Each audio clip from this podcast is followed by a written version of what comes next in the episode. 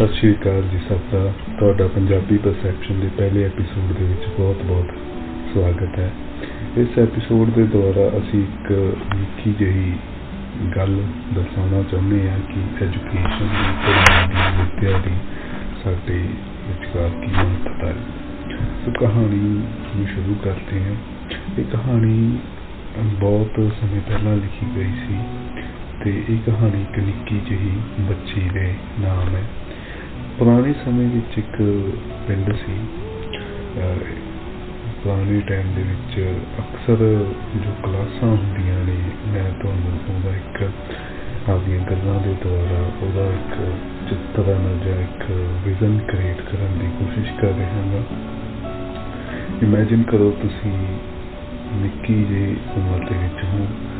ਤੁਹਾਡੀ ਉਮਰ ਕੋਈ 8 7 ਜਾਂ ਫਿਰ 8 ਤੋਂ 12 ਸਾਲ ਦੇ ਵਿੱਚ ਹੈ। ਤੇ ਤੁਸੀਂ ਇੱਕ ਪਿੱਪਲ ਦੇ ਰੁੱਖ ਦੇ ਹੇਠਾਂ ਇੱਕ ਸਰਕਾਰੀ ਸਕੂਲ ਦੇ ਵਿੱਚ ਬੈਠੇ ਹੋ ਤੇ ਇੱਕ ਮਾਸਟਰ ਜੀ ਤੁਹਾਨੂੰ ਪੜ੍ਹਾ ਰਹੇ ਨੇ ਤੇ ਤੁਸੀਂ ਪੰਜਾਬੀ ਦੀ 35 ਜਿਹੜੀ ਲਿਪੀ ਹੈ, ਗੁਰਮੁਖੀ ਲਿਪੀ ਨੂੰ ਆਪਾਂ 35 ਵੀ ਕਹਿੰਦੇ ਆ ਤੇ ਤੁਸੀਂ ਉਹ ਪੜ੍ਹ ਰਹੇ ਹੋ ਮਾਸਟਰ ਜੀ ਤੋਂ। ਸੋ ਕਹਾਣੀ ਸ਼ੁਰੂ ਕਰਦੇ ਹਾਂ ਇਹ ਕਹਾਣੀ ਇੱਕ ਨਿੱਕੀ ਬੱਚੀ ਦੇ ਨਾਮ ਹੈ। ਪੁਰਾਣੇ ਸਮੇਂ ਕਿਸੇ ਪਿੰਡ ਵਿੱਚ ਇੱਕ ਸਰਕਾਰੀ ਸਕੂਲ ਵਿੱਚ ਪਿੱਪਲ ਦੇ ਰੁੱਖ ਦੇ ਹੇਠਾਂ ਕੁਝ ਬੱਚੇ ਪੜ ਰਹੇ ਹਨ ਅਤੇ ਮਾਸਟਰ ਤਾਰਾ ਸਿੰਘ ਜੀ ਉਹਨਾਂ ਨੂੰ ਬੜੇ ਪਿਆਰ ਨਾਲ ਸਲੇਟ ਉੱਪਰ 35 ਲਿਖ ਕੇ ਹੇਠਾਂ ਆਪਣਾ ਨਾਮ ਲਿਖਣ ਦੇ ਲਈ ਕਹਿ ਰਹੇ ਹਨ। ਉਹ ਸਭ ਬੱਚੇ ਸਮਾਜ ਦੇ ਉੱਪਰਲੇ ਵਰਗਾਂ ਅਤੇ ਚੰਗੇ ਘਰਾਂ ਤੋਂ ਹਨ। ਇਸ ਟਾਈਮ ਦੇ ਵਿੱਚ, ਅਜੋਕੇ ਸਮੇਂ ਦੇ ਵਿੱਚ ਸਿੱਖਿਆ ਸਿਰਫ ਉਤਲੇ ਸਮਾਜਿਕ ਵਰਗਾਂ ਦੇ ਲੋਕਾਂ ਤੱਕ ਹੀ ਸੀਮਿਤ ਸੀ। ਮਾਸਟਰ ਜੀ ਦੇ ਕੁਝ ਕੁ ਜਵਾਬ ਸਿੱਖਿਆ ਨੂੰ ਕੋਝ ਸਮਝਦੇ ਸਨ ਅਤੇ ਕੁਝ ਘਰਦਿਆਂ ਦਾ ਉਹਨਾਂ ਦੇ ਗੱਲ ਦੇ ਵਿੱਚ ਪਾਇਆ ਇੱਕ ਪੱਟਾ, ਜਿਹਨੂੰ ਆਪਾਂ ਪੰਜਾਬੀ ਦੇ ਵਿੱਚ ਜਾਂ ਠੇਠ ਪੰਜਾਬੀ ਦੇ ਵਿੱਚ ਮਾਲਵੇ ਵਾਲੇ ਪਾਸੇ ਕਹਿ ਦਿੰਦੇ ਆ ਵੀ ਹਾਂ ਬਈ ਸਿਆਪਾ ਪਾਦਾ ਤੇ ਸਿੱਖਿਆ ਦਿੰਦੇ ਵਕਤ ਮਾਸਟਰ ਸਾਹਿਬ ਅਕਸਰ ਇੱਕ ਕੁੜੀ ਨੂੰ ਵੇਖਿਆ ਕਰਦੇ ਸਨ ਜੋ ਮਾਸਟਰ ਜੀ ਦੇ ਵਿਦਿਆਰਥੀਆਂ ਦੀ ਹੀ ਉਮਰ ਦੀ ਸੀ, ਪਰ ਹੇਠਲੇ ਜਾਂ ਫਿਰ ਪਿਛਲੇ ਵਰਗ ਦੇ ਹੋਣ ਦੇ ਕਰਕੇ ਉਹ ਸਿਰਫ ਗੋਹਾ, ਕੂੜਾ ਚੱਕਣ ਆਦਿ ਦਾ ਕੰਮ ਕਰਕੇ ਆਪਣੇ ਪਰਿਵਾਰ ਦੀ ਮਦਦ ਕਰਦੀ ਸੀ। ਸਕੂਲ ਦੀ ਕੰਧ ਨਾਲ ਲੱਗਦੇ ਇੱਕ ਰੁੱਖ ਦੇ ਹੇਠਾਂ ਉਹ ਘੰਟਿਆਂ ਬੰਦੀ ਬੈਠੀ ਰਹਿੰਦੀ ਅਤੇ ਸਕੂਲ ਦੇ ਸਮੇਂ ਤੋਂ ਬਾਅਦ ਅਕਸਰ ਜਵਾਕਾਂ ਦੇ ਪਾੜੇ ਕਾਗਜ਼ ਜਾਂ ਉਹਨਾਂ ਦੇ ਜੋ ਵੀ ਉਹ ਲਿਖਦੇ ਸਨ, ਉਹਨਾਂ ਨੂੰ ਪਾੜ ਕੇ ਸੁੱਟ ਦਿੰਦੇ ਸਨ, ਟੁਕੜਿਆਂ ਨੂੰ ਘਰ ਲੈ ਜਾਂਦੀ ਸੀ।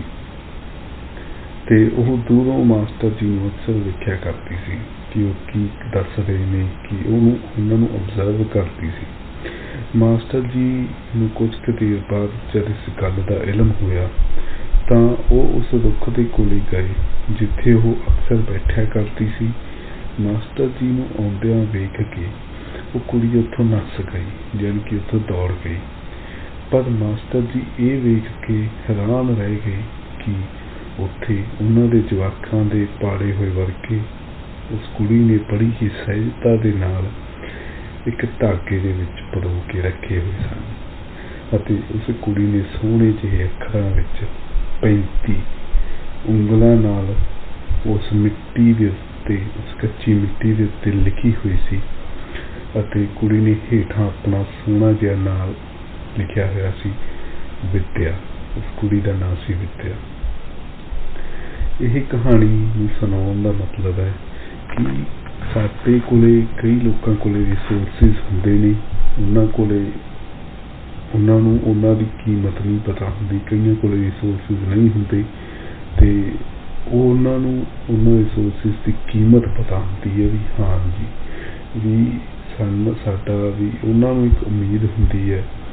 ਤੇ ਅਸੀਂ ਐਜ਼ ਅ ਸੋਸਾਇਟੀ ਦੇ ਮੈਂਬਰ ਐਜ਼ ਅ ਸਮਾਜ ਦੇ ਵਿੱਚ ਵਿਚਰ ਕੇ ਅਸੀਂ ਆਪਦੇ ਆਪ ਨੂੰ ਇਸ ਕਾਬਲ ਬਣਾਈਏ ਕਿ ਅਸੀਂ ਵੀ ਇਨਸਾਨੀਅਤ ਦਾ ਪਾਠ ਕਿਸੇ ਨੂੰ ਪੜ੍ਹਾਈਏ ਤੇ ਉਹਨਾਂ ਨੂੰ ਦੱਸ ਸਕੀਏ ਵੀ ਹਾਂ, ਅਸੀਂ ਵੀ ਇਸ ਸੋਸਾਇਟੀ ਦੇ ਵਿੱਚ ਇਹੋ ਜਿਹੇ ਲੋਕ ਹੈ ਜੋ ਪਿਛਲੇ ਜਾਂ ਕਿਸੇ ਕਿਸੇ ਗੱਲ ਤੋਂ ਵਾਂਝੇ ਰਹਿ ਕੇ ਲੋਕਾਂ ਦੀ ਮਦਦ ਕਰ ਸਕਦੇ ਹਨ। ਸੋ ਜੇਕਰ ਤੁਹਾਨੂੰ ਇਹ ਪੋਡਕਾਸਟ ਵਧੀਆ ਲੱਗਿਆ ਤਾਂ ਬਨੇ ਰਹੋ ਇਸ ਪੋਡਕਾਸਟ ਦੇ ਨਾਲ ਤੇ ਐਪੀਸੋਡਸ ਆਉਂਦੇ ਰਹਿਣਗੇ। ਤੁਹਾਡਾ ਬਹੁਤ ਬਹੁਤ ਧੰਨਵਾਦ। ਪੰਜਾਬੀ ਪਰਸੈਪਸ਼ਨ ਦਾ ਪਹਿਲਾ ਐਪੀਸੋਡ ਸੁਣਨ ਦੇ ਲਈ।